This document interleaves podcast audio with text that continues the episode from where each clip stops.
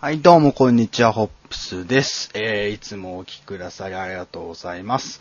えー、ということでね、えーと、今回もやっていきたいと思うんですけれども、えーと、そうですね、えーと、前回はね、えーと、アシスタント、オッキューランドマジックさん、まあ、通称オッキューさんがね、出てくださってね、結構2本撮りしてね、今日ちょっとさっきアップロードして、ツイッターの方で告知させていただいてもらったんですけれども、えーっと、2本撮りで、1本目が NBA の、えートレードとか、えー総括とか、ファイナルの総括か、をやったりとか、あと、まあいろんな話をして、あとその2本目は今日さっきアップロードしたんですけれども、それに関しては、まあ、まあこれを聞いてるところにはもうアップロードされて聞けると思うんですけれども、えーっと、なんかアメリカの文化の違いとか生活の仕方とか、あとは NBA 観戦に行くときに気をつけた方がいいよっていうこととかお話ししてたりするので、ぜひボリューム48、49はぜひともお聞きくださると、えー、と、とてもありがたいです。ということで今回もやっていきたいと思います。えー、と、今回もね、えーアシスタントまた変わりまして、えー早速ですけど紹介させていただきます。えー、今回のアシスト、アシスタントは、えー、ヒロデンバーさんです。よろしくお願いします。はい、よろしくお願いします。えー、ということで、大丈夫かなはいはい。。はい、大丈夫 です。よし、じゃあやっていきますか。はい。うん、ということで、まあ、ヒロデンバーさんは、一回出ましたもんね。そうですね。一回、デンバーファンの会のう時、ん、あの、各クラスターを俺がちょっと、呼んで、いろいろお話をしてる時のデンバー、ちょっと代表としてね、 はいはい。ぜひぜひ出てもらったり、結構デンバーの話とか、うんううんん、詳しくやったんです。今回は、なんつうんだろうな、全体的な NBA の流れとか、シーズンも終わったことですし、シーズンの総括なり、あと今、えー、ドラフトも終わったし、あと、はい今日からですね、7月1日から、FA の方が、ね、フリーエージェントの方が解禁、交渉解禁ということになりまして、それについてもちょっといろいろ動きがあったので、触れていきたいと思うんですけれども、うん。はい。まずは NBA の方ですかね、シーズンの方。はい。シーズンの方は、えー、まあ、どうでしたかえー、ヒロデマザ自体は見れてましたか結構。あの、見れてるっていうか、情報は終えてましたかそうですね。あのー今期からちゃんとリーグパスを契約して、はいはい。しっかり、まあ、ほとんどはちゃんと見たんじゃないかなとは思ってますあーね。なるほど。まあ、今シーズン結構いろいろ出来事っていうか、なんか、うん。あー歴史に残るようない、いろんなことありましたよね、なんか。うん。まあ、そうですね。まずはまあ、ウォリアーズ。うんうんまあ、ちょっと優勝最後逃しましたけど、シーズン73勝っていうのはね、うん。うんうん。なかなか破られなかった記録なだけに、はいはいはい。うん、衝撃はありましたよね。まずそこですよね。うん。シーズン最多勝率。うんうんうん。を更新ということが、まず最初のトピックス。うじんうんゃあトピックスですよね。うん。まあ、あとは結構各チームもなんか、えー、調子が良くて、まあなんか、まあスパーズのことになるんですけど、スパーズ自体もね、勝率うんが過去最高の勝率あー過去最高はいはい。まあ、ウォリアーズがいなければ、ウエスト1位取れたのかなとは思ったり ちょも。っとね、相手が悪かった感じは ちょっと今シーズンはちょっとね、うん。うん、なかなか上には上がいたので、なったんですけど、あとは結構ありますよね。シーズン MVP2 連続うん。うんですか、カリー。うんうん。カまリあ、ーここもはいはい73勝したんで、うんまあ、妥当っちゃ妥当ってところですよね。そうですね。カリーって得点王も取ってましたっけ確か。カリーはそうかな得点王かああー、得点王と自然 P、ダブなルう受賞。ん。ねえ、そうですね。まあ他にもいろいろと。いやまああとははいはいはい。大きいのはもうコービ引退じゃないですあかあー、。そうですね。そこは忘れちゃいけませんね。もう最大かもしれない、うんラストゲーム。ね、アザルシュ。うん。んこれは歴史に残る一あの、シーズンの最後の試合でね、本当レイカーズ、うんうんうん確かユタジャズ戦でしたよね。ユタジャズ戦。うん。なんかちょっと接待ゲームみたいに最後なっちゃってね。はいはい。ちょっとまあ、ファンとしては悪くないけどぐらいな感じにね。うん。まあでも61点。 2点をどっちだっけな。 60、60点はオーバーしてましたよね、うん確かに。引退試合であの点数をちゃんと最後まで取れるっていうのはやっぱりちょっとコービー違うなっていう感じはね。まあさすがコービーと。うん。まあなんかまた歴史に名を残しましたよね、コービー。うん。大きな。うん。まあ、それに加え、今年はルーキーも結構豊作で、うんうんうんうんまあ、ルーキーオブザイヤー、カール・アンソニー・タウンズですか。うん。うん。まあ、素晴らしい逸材で、彼もね。うそうですうね。ん最初はなんか、やっぱうんえーっと、オカファー、うん。ジャイロ・オカファうん。ーが、ちょっとなんか、ルーキーオブザイヤー取るんじゃないかとか言われてたんですけどね。うんうんうん。なあ、シーズン始まってみれば、タウンズの素晴らしさがね、本当に際立って、うーん、なんとも。シーズン通して良かったですもんね、本当に。ね、あの、オールスターのスキルズチャレンジとかも、うん。ビッグマンとして初ですかね、優勝したのは。そうですね。うん。うん。やっぱそれが物語ってるように、やっぱり、あの大きさであの動きされちゃうと、うん。やっぱりその穴がないというか、うーん。今後もうちょっと爆発力が出てくると、もう、本当に止められない選手になるんじゃないかなって感じがしますよね。ですよね。うん。あれはちょっと、大気性、大気の万性んなんて言うんだんろう。大気晩成大気型。万性型うん。いや、でも、う大きい器を持ってますよね、本当に。もうす でにね、 晩成してる感すらもバウンスしてるね。感は。ルーキーとは思えない。うん。なんかシーズン初めに、うん新人同士でこう、投票があって、はい誰が新人王かっていあう。あ、はいはい。あカール・アンソニー・タウンズはまあ12.9%あ、順位支持率。うんで、3位なんですよね。ああ、3位。うん。1位はまあ、ジャリローカホー41.9。うん。 2位がスタンリー・ジョンソン、ピストンズ。はいはい。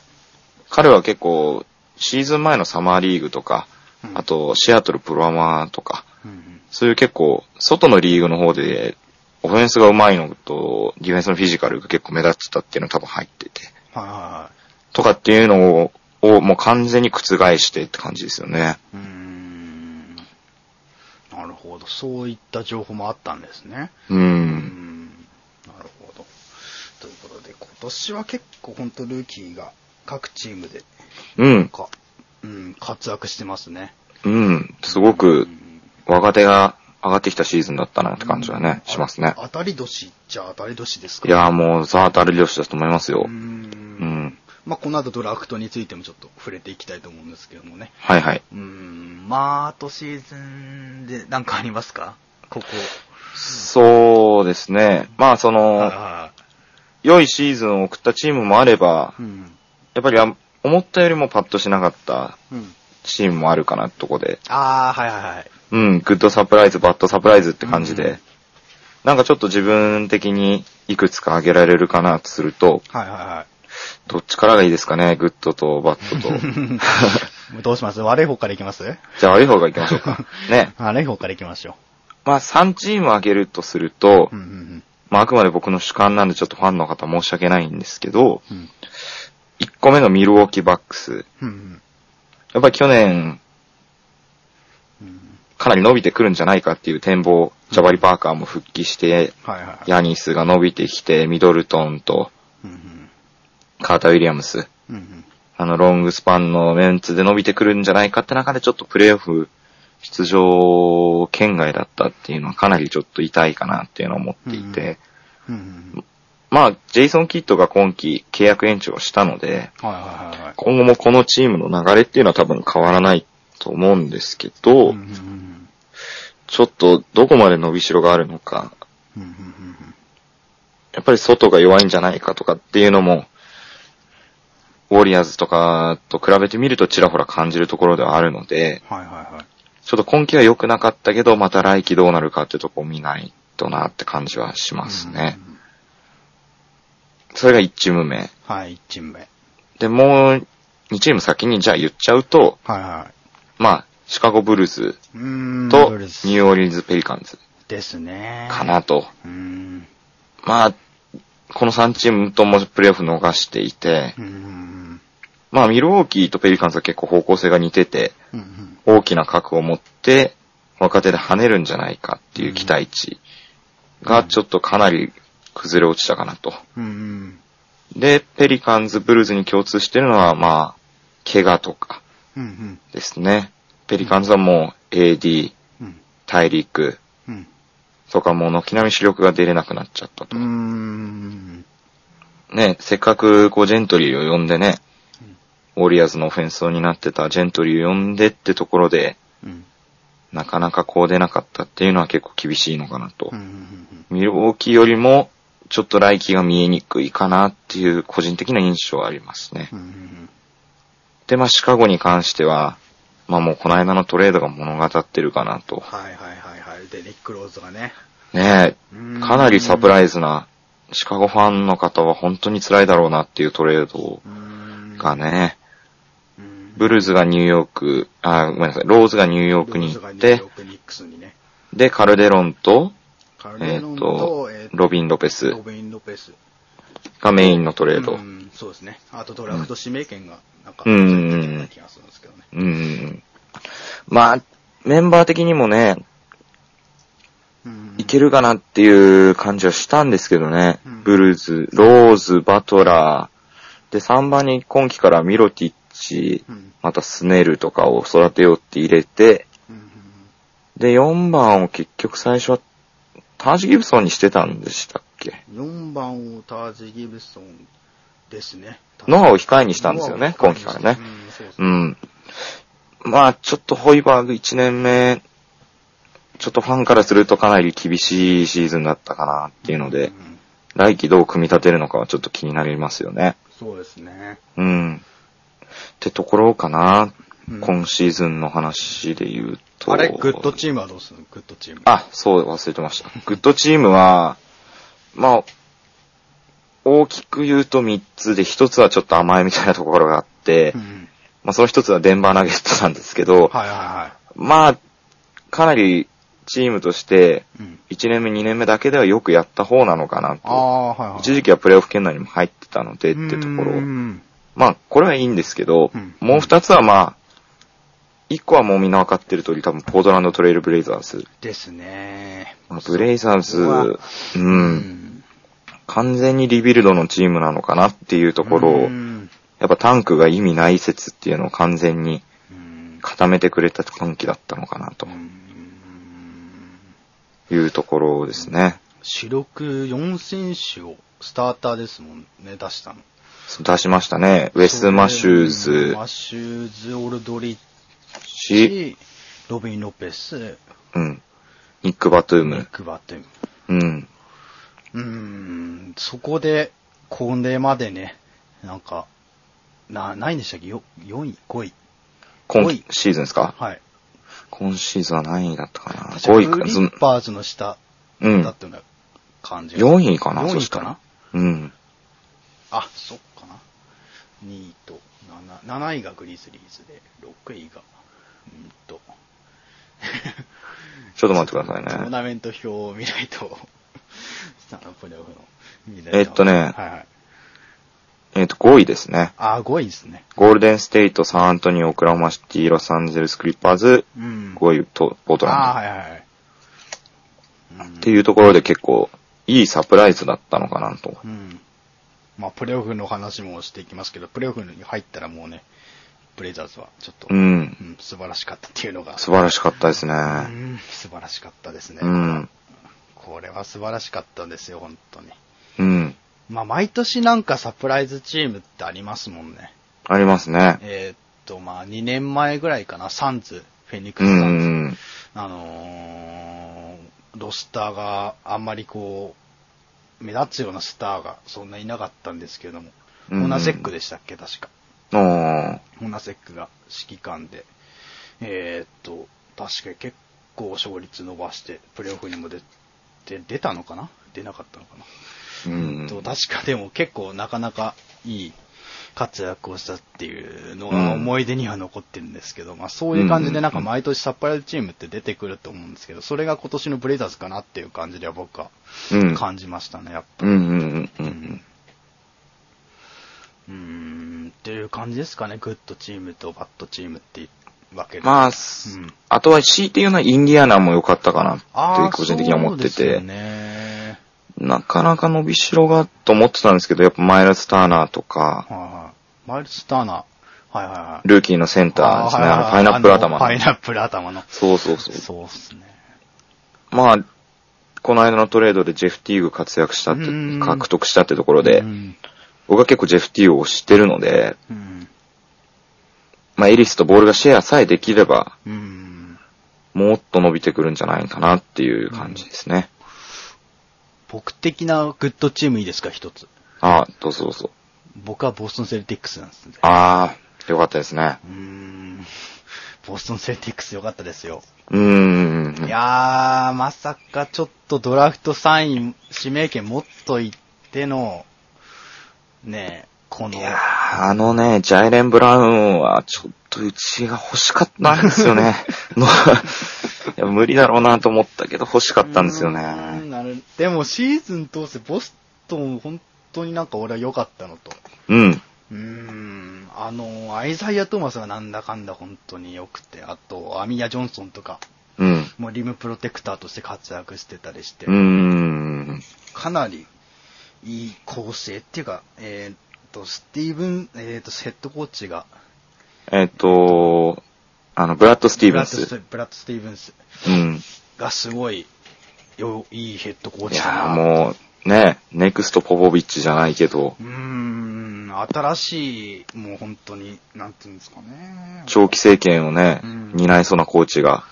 そうですね、これからのボストンをちょっと支えていく重要な人物になったのかなと、うーん。証明したのかなと思いますね、僕的にはボストうン。んうん。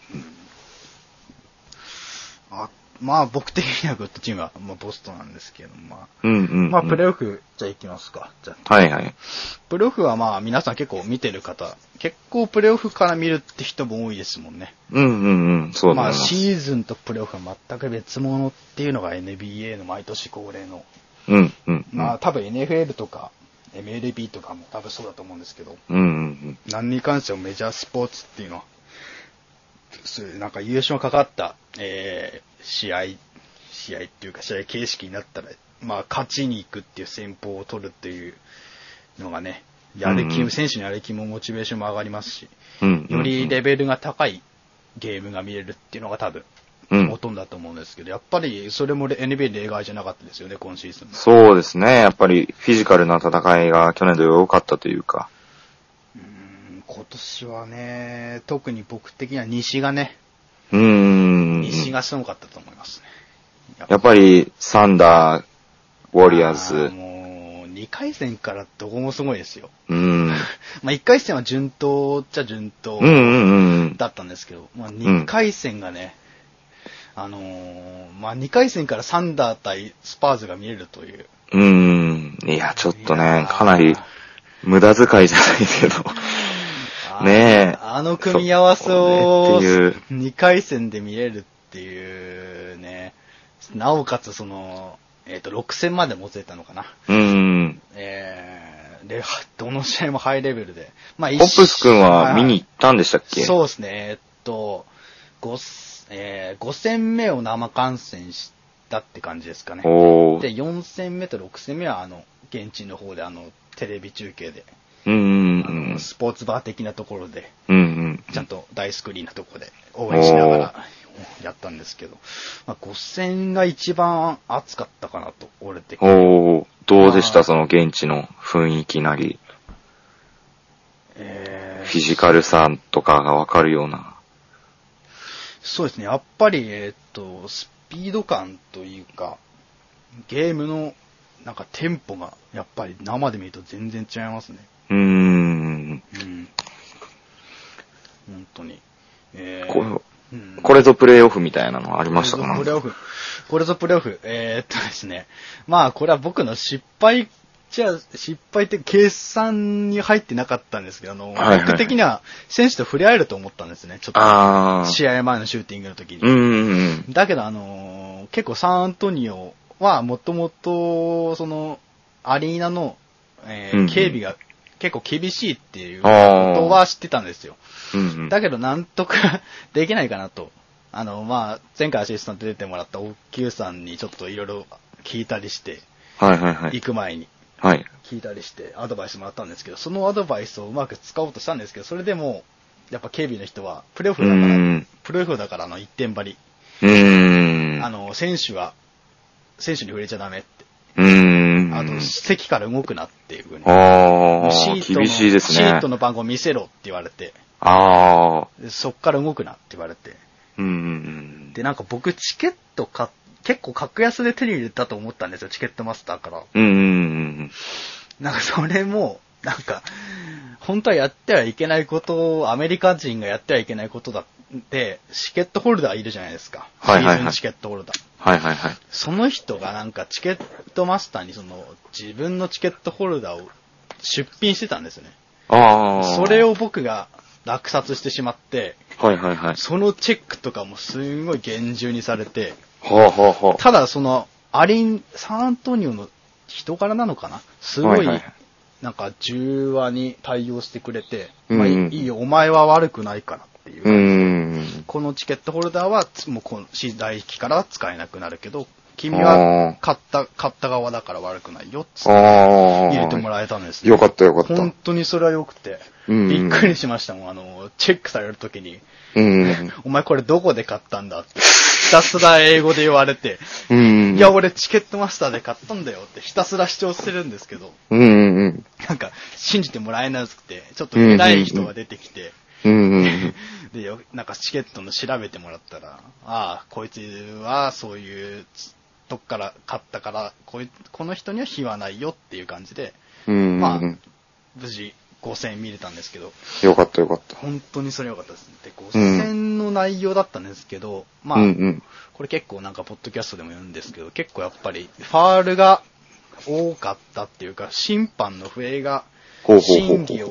伴う試合だったっていうんう感じであ、なんかツイッターとかでも結構言われてて、うんうんうん。ラストプレーで、えうんうーんっと、ウエストブルックにレナードがファールしたかしないかっていうのがあったんですけど、はいはいはいはい。それ。れで、し最後、あのーアンドワン決められて、はいはいはい3点、4点差にされて、まあ4点差で負けたんですけど、はあはあはあはあはあ。まあでもあれは、現地で見てた限りは、うんうん。正直、あの、審判取らざるを得ないな、あ、取らん、取れないなと。あの、ああ。スピード感である、あの、テンポでやられたら。うーん、まあね、早いですもんね。速くて、あと見え、見えない、見えては、まあ、後からなんか、えー、なんか公式で誤審だったっていう風なことほうほうをほうほう発表されてたみたいなんですけど、確か2戦目も、2戦目じゃなく、あ、そうか、2戦目か。2戦目で、えっ、と、2戦目のスパース対サンダーうんの試うんう合んうでん、。えー、なんか、ラストプレーで、えーうんうんうん確か1点ビハインドかな。うんうん1点ビハインドで、ジノビリが、こうはいはいパスを出すときに、あ肘打ちをしたのか、空じゃないかな。逆、あ、ジノビイリ、オンウェイーターズが、ウェイターズが、肘打ちをうんうん。ジノビリにしたかしないかで、その後の、それも審判が後から更新だみたいな感じで、なんか、発表してたようなうん。感じだったんですけど、それ、2戦と5戦ですかね。うん。審判。は。まあでも、笛に限らず、正直、お消し強かったですよ、見て。まあ強かったですね。やっぱインサイドがね、すごかったです。うーん。まあ、まあ、2回戦の話ばっかりになっちゃいますけど、しかも、サンダ対、サンダ対、えー、スパースの試合ばっかりになっちゃいますけど、やっぱりよ、サンダーのインサイドは今年強かったですよ、かなり。そうですね。特にそのうん、もうイバカはまあそうかもしれないけどうん、まあキャンター、アダムスっていうところ、そうですね。そうですねそうだよね。イバカスターターで、なおかつ、ベンチからカンタが出てくるわけですからね。うーん。で、アダムスが本当に良かったですね、ハッスルプレーが。すうんうんうんうんごいボールに絡みつくんですよ。うリんうんうんバウンドとかインサイドの、その狭い範囲ところで。はいはいはい。そこでスパーズはちょっとやられたかなと。スパーズもなかなか今年はインサイド補強してビットウエストとかうんうんうん。で補強したとは思うんですけれども、それでも対抗できなかったのが敗因かなっていう思いましたね。なんか見ないとわからなかったですよね、やっぱこれは。あの、うんリーパス見てるだけじゃ、インサイドとか、どういう風ななんかローテーションで回してんのかとか、はいはいはいはいドービッチがどういうなんか意図で試合運ぼうとしてんのかとかも、生で見るとやっぱ全然、その雰囲気が、雰囲気でうんうんわかるんですよね、なんか。うんうん。ああ、ここで変えそうだなとか、うんうんうんうん。結構、結構ベンチの近くだったので、ああ、席がああ、結構選手の話し合いとかも、なんか見えたりして、うんうんうん。けそうですね、やっぱり今年のスパーズの範囲はインサイドとローテーションがちょっとうまく組み込めなかった。まあつ例年になく強かったんですけど、うんうんうん。なかなかインサイドのローテがうまく回らなかったのかなと。あとは、シュー、まあでも、アウトサイドのシュートに関してはダニー・グリーンとレナードがすごい確率上がってたので、うんうんうん。良かったと思うんですけど、やっぱりインサイドですね、今年の範囲。う。そうですね。やっぱスプリッターを出したっていうのがそ、うですね。想像以上にかなりうん痛かったのかもっていうのを痛感したシーズンですよね。うん、ちょっと、ディアウとウエストじゃ、パワーフォワードで、そう、やっぱ4番が限界感はね、オールドリッチが。ダンカンもですけどはいはいオールドリッチが5番とかやってましたもん。うん実際。スモールとは言いつつも、やっぱりあのフィジカル、プレイオフになるとやっぱりアダムズうんとか来られちゃうとやっぱりそこで回らないのかなってとこですよね。ですね。うん。まあ、っていう感じで、スパーズの今年の反省点としては、インサイドのローテがちょっと、うまく組み込めなかったのかなっていうところが、多分、一番の問題。多分改善すると思うんですけど、オフシーズン何かしらして。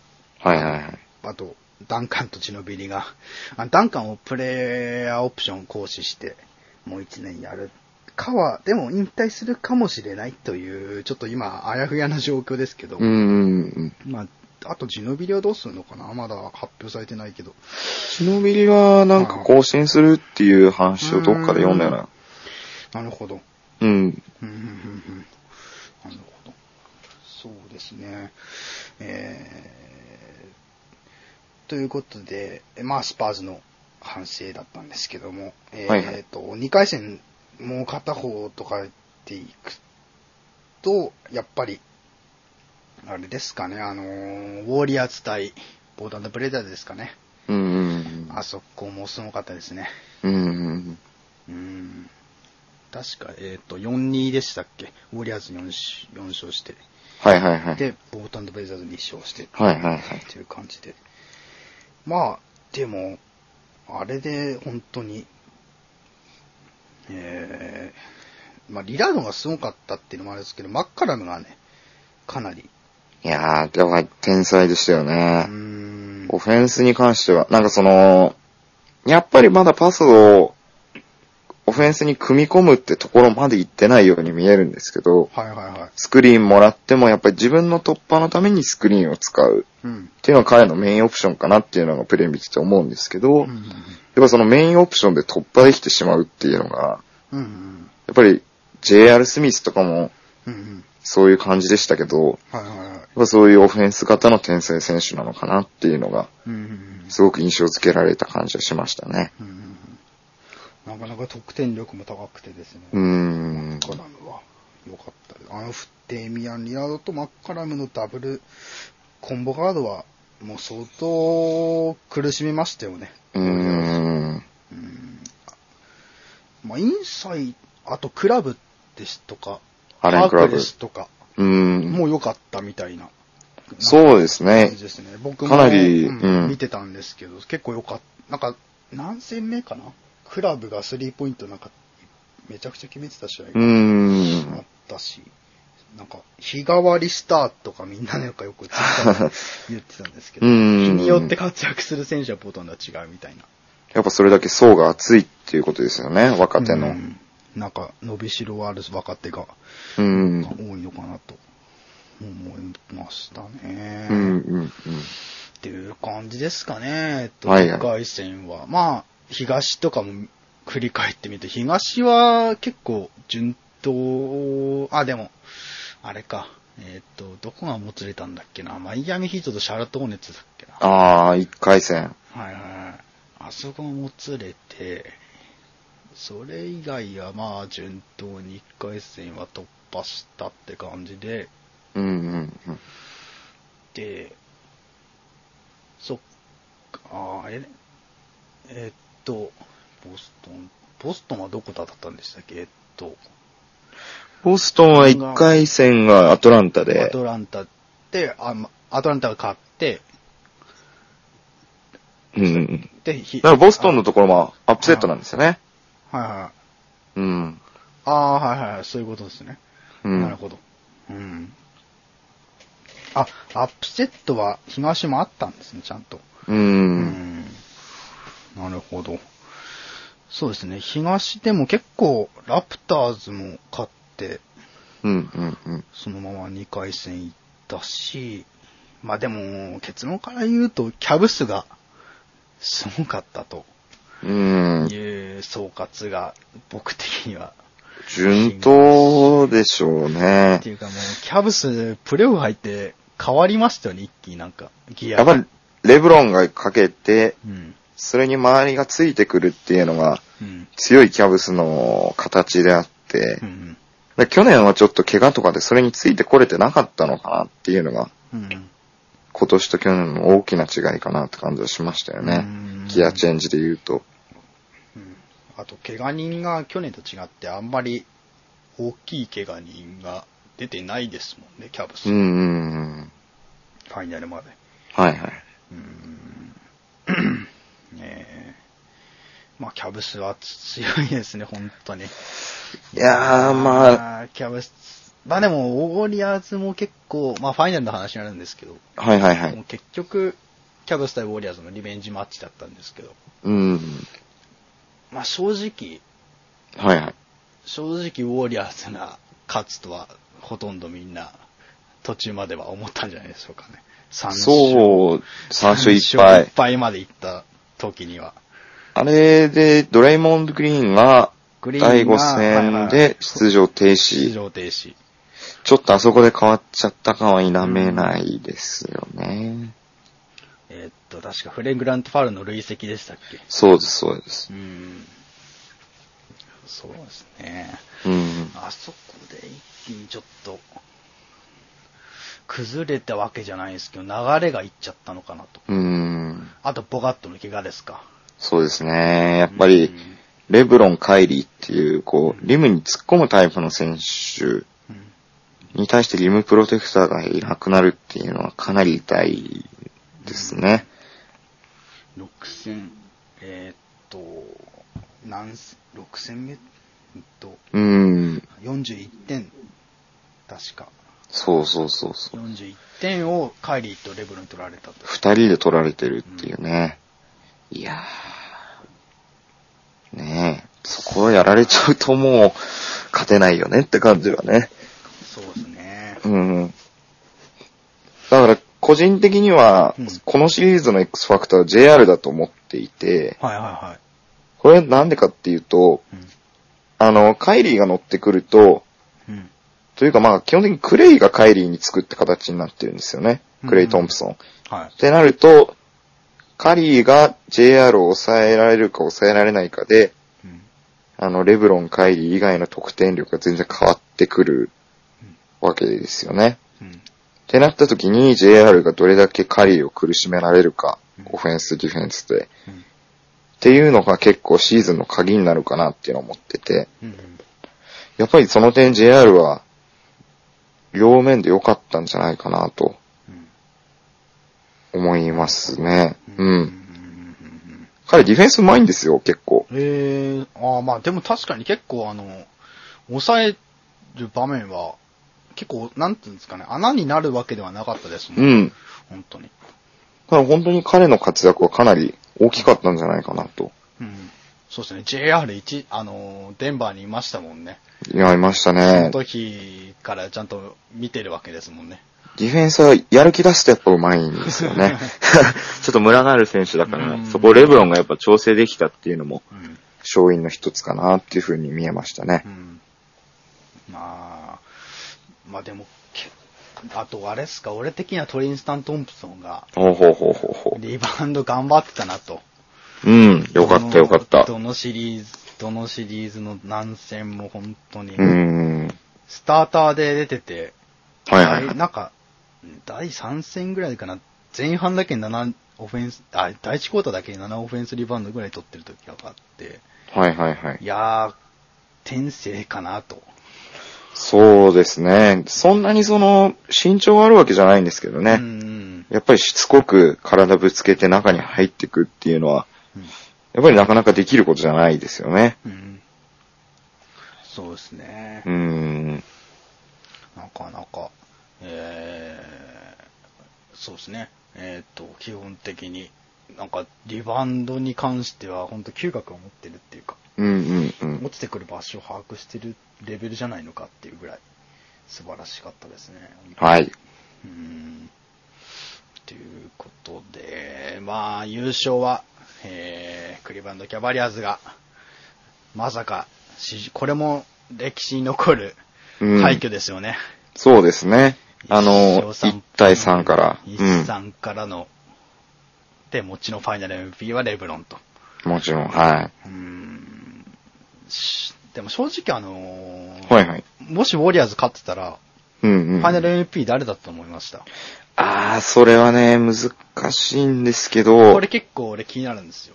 もし、議論も、まあ、それ、イフになっちゃうんですけども、イフ論になっちゃうんですけど、こうれーん。まあ、誰かっていうと、俺はクレイトン・プノンかなと。ほうほうほうほうほまあ、シリーズ通して本当に良かったのと。安定う。それはオフェンス面で。オフェンス面もディフェンス面も。はいはいはい。まあ、カリーもよすすごい素晴らしかったんですけど、はいはい。やっぱりクレイ・トンプソンがあの安定してお得点とかディフェンスを貢献してたことが、うーん。なんか最初の3勝につながったのかなと。まあもちろんカリーも毎試毎試合30点前後は取ってるっていう感じだったんですけど、クレイも20後半とか取ってて、はいはいはい。まあ、狩りに引きを取らず、本当に、なんかかなり、うーん、ファイナル AP 取ってもおかしくないなとは。でもまあ、でもおそらくは、あの、おそらくは狩りなんでしょうけどね。もし、もおー。しあの、もしが優勝してたら、うーん。話ですけど、たらうれ、んたられバルになりますけど、うーん。どうですか、狩り。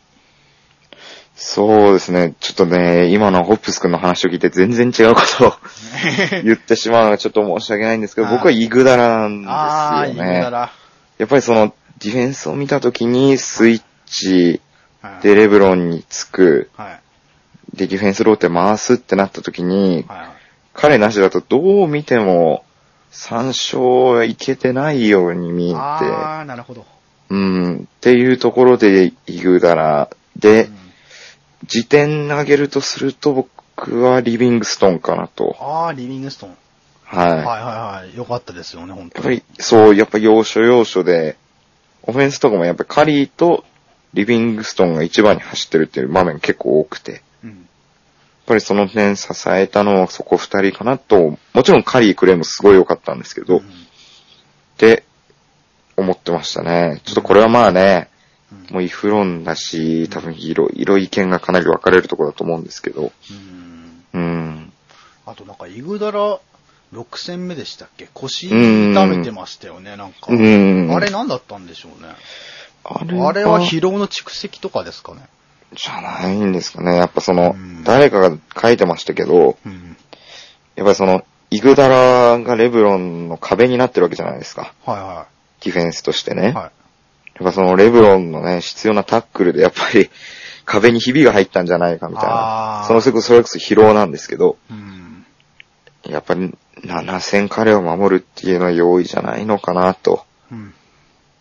もう、それに尽きるんじゃないんですかね、多分。ああ、やっぱり守る、ディフェね、あの、キングを守るっていうのは、うん相当負担かかってたんでしょうね。いやー、そうでしょう。う。うん。やっぱりそこの蓄積がかなり来てて、6戦でね、ちょっと一回下がったっていう感うじ。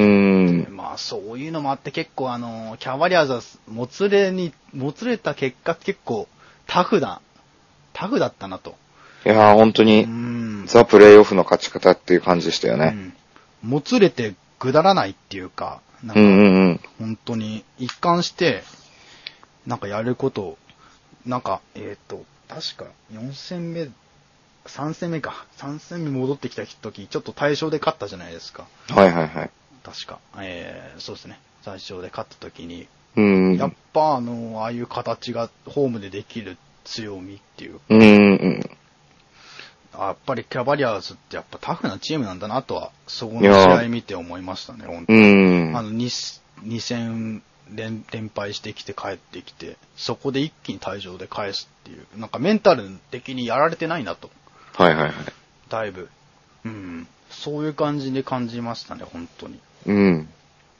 あと、まあ、これちょっと話ずれるんですけど、はいあの、クリーブランドって、あの、アウェイの時、黒半袖ユニフォームをファイナルから着用してたんですね。そうですね。これは結構なんか記事で読んだんですけど、はいはい。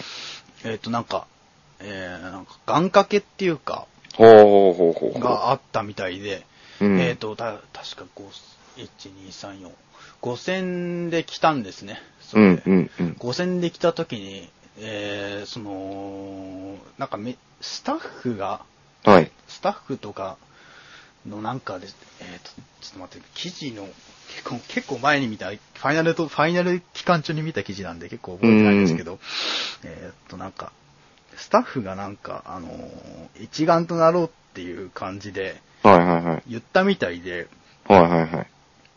で、カツを入れるみたいなそうですね、なんか、うん一回変えようみたいな感じで。うんうんうで、ん。デブロンはそのハンスリーフも嫌がってたじゃないですか。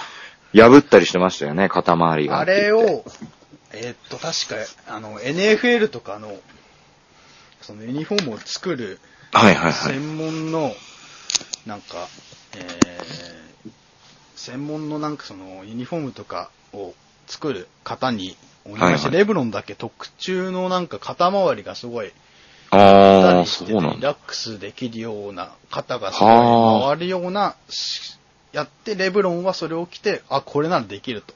はあはあこれはあはこれを消えるぞっていう感じで言って、言ったら勝ったんですね、そこで。ほうほうほうほうで、そこ、ですぐ、その、なんかプライドプラはイいド、はいはなんかプライドとかっていう風な、なんか記事読んでた時文字出てきたんですけど、い。うんうなんんか。そのプライドを保つためにも、うんうん。。次、ほなんかホームでは絶対白ジャージ着るっていう決まりだったんで、はいはい6はい。戦は白ジャージで行ったんですけど、うん7戦までもつれたら絶対もう一回着るぞっつって宣言してたんですよね、クリーブランあド。あ。そしたらその通り7戦目もクリオニフィウムで、最終的にね、タフな試合をして、うんうんうん。勝ったって。やっぱ眼掛けだったんですかね、その、黒ユニフォームを着用して気を引き締めるっていうんですかうーね。んっ。ていうのはなんかそういうのも面白いなと。なんかはあ裏、裏側だったんですけどね。ああ、特注だったんですね、ユニフォー特ム注ね。レブロンは特注だったみたいうーですね。ん。そうなんだ。よっぽど嫌がってましたもん、シリーうズン。ん。やっぱ相当、レブロン使えますもんね、体は。そうですね。やっぱ肩周り。まあ最後はいの、はイグダラのリムプロテクトの、い。うん。